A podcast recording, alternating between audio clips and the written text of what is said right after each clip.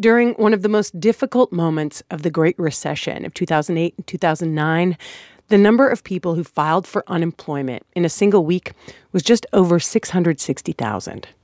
Last week, it was nearly 3.3 million. That number is completely unprecedented, and it is an undercount.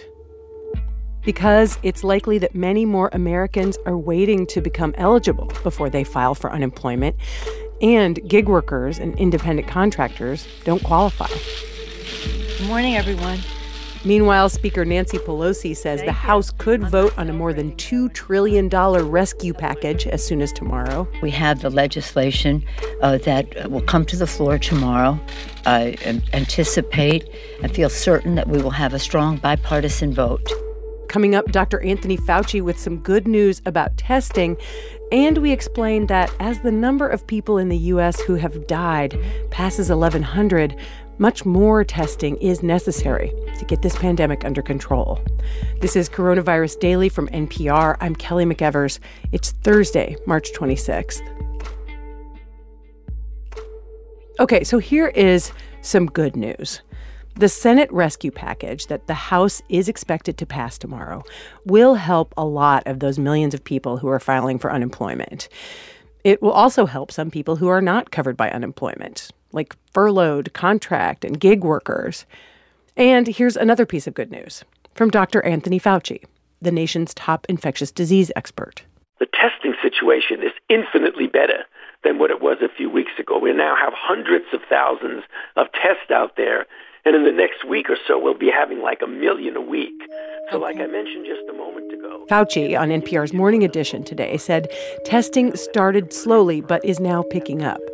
And that will help health workers find more positive cases, people without acute symptoms, and trace their contacts and isolate them.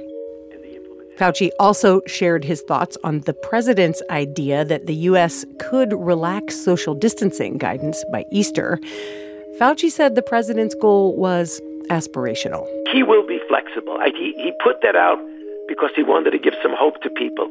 But he is not absolutely wed to that. We, I've spoken to him about it yesterday, and he keeps saying that although he would like that to be the date, he's open minded and flexible to make sure that the facts and what the pattern of the virus is going to determine what we do.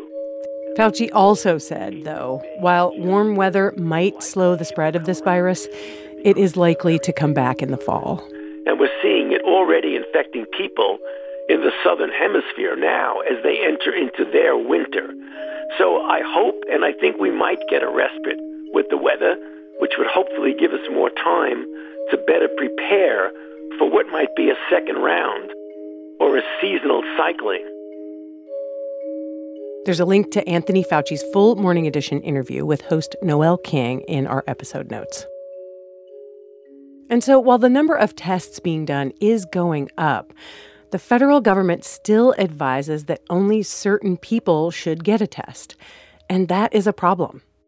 NPR's Geoff Brumfiel explains that testing must be far broader before this pandemic is brought under control.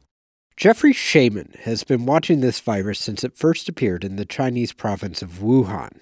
And right from the beginning, he noticed something odd. Not only was it exploding in its epicenter in Wuhan, but it moved very quickly geographically within China and then to other countries around the planet. Shaman is a researcher at Columbia University. He creates computer models of outbreaks, and when he plugged in the numbers, he found something alarming the virus wasn't just being passed along by very sick people. Others with mild symptoms, or maybe even no symptoms at all, were actually behind most of the spread. They are responsible for the lion's share of the transmission in the community. These are people who never see a doctor because they never get that sick, but they can sicken others. So, how to stop them?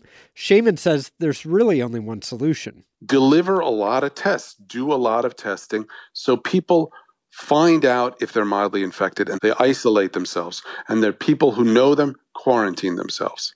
But speaking at a White House briefing, Vice President Mike Pence delivered almost the opposite message don't get tested unless you're really sick. If you don't have symptoms, don't get a test.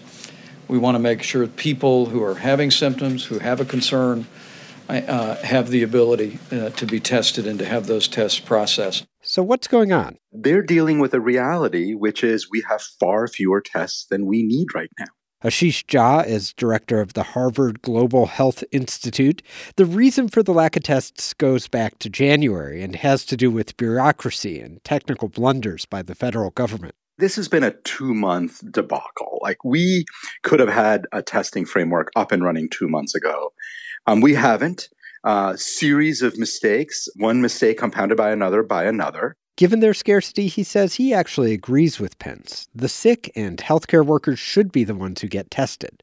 But without broader testing to find sick individuals and isolate them, the only way to stop the virus is to shut down everything. Emily Gurley is an associate scientist at the Johns Hopkins Bloomberg School of Public Health. Being able to test folks is really the linchpin in getting beyond what we're doing now, which is everyone just stay home. She points out that broad testing seems to be helping countries like South Korea weather the virus.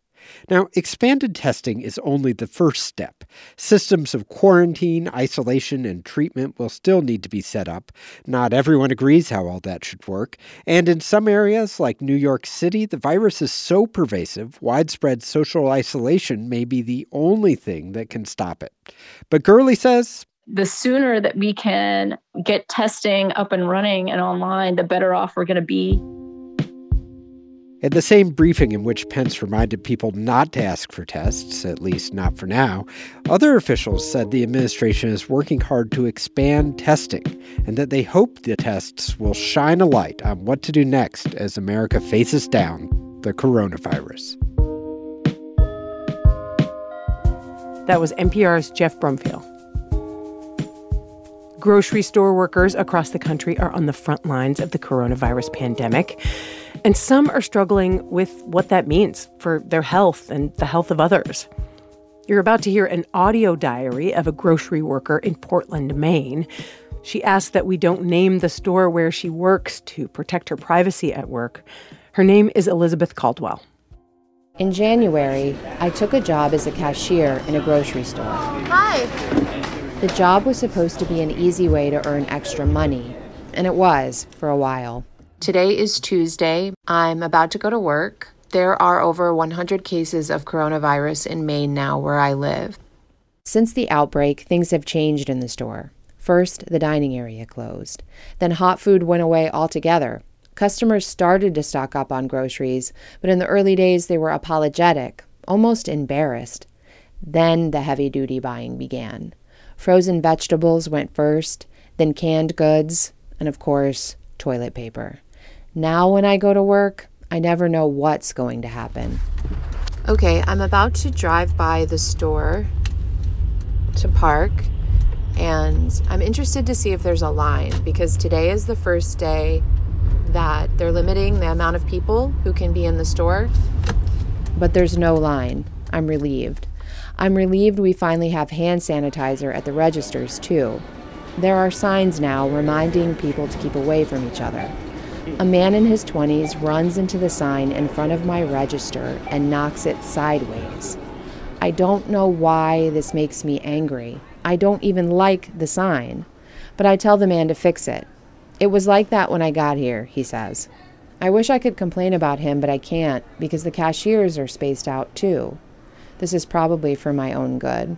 As I told a friend the other day, I haven't been great about remembering to keep back. I haven't been able to do social distancing. like somebody will come up and they try to pay with their card and then you know how it doesn't work yeah, and yeah. then they don't know what to press right. and so I just lean over, my face is super close to their face, super close to this germ-ridden credit card thing. I just can't seem to stop. The best part about the job is seeing my coworkers, the ones who are still here anyway. The job is temporary, but I'll remember them in this situation for the rest of my life. Without any real conversation, the day drags until about 4 o'clock when the city announces a shelter in place order. So now there is a line outside. When customers thank me for working, I appreciate the sentiment, but I don't know how to respond. I'm not working out of the goodness of my heart. I'm working because I need money, and I'm not even earning that much of it. So when they thank me, it's embarrassing. So I'm back at home now, and the thing that's been going through my head is that I still have the same old boring job, ringing up groceries, um, but the circumstances are extraordinary. And I bet a lot of people feel like that right now. Life is so, so boring right now, but it also feels like total scary chaos at the same time.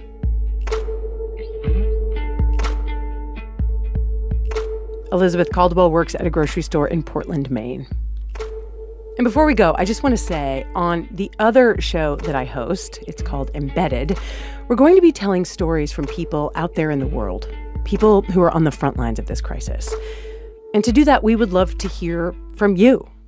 Are you a healthcare provider? To go to sleep each night, I need to know, frankly, that I've done everything humanly possible to keep all of my staff, patients, and visitors safe. Have you or has someone you love gotten sick? Do you own a restaurant or other type of business? I don't know what safety net there's going to be for people like us, and I know we're not alone.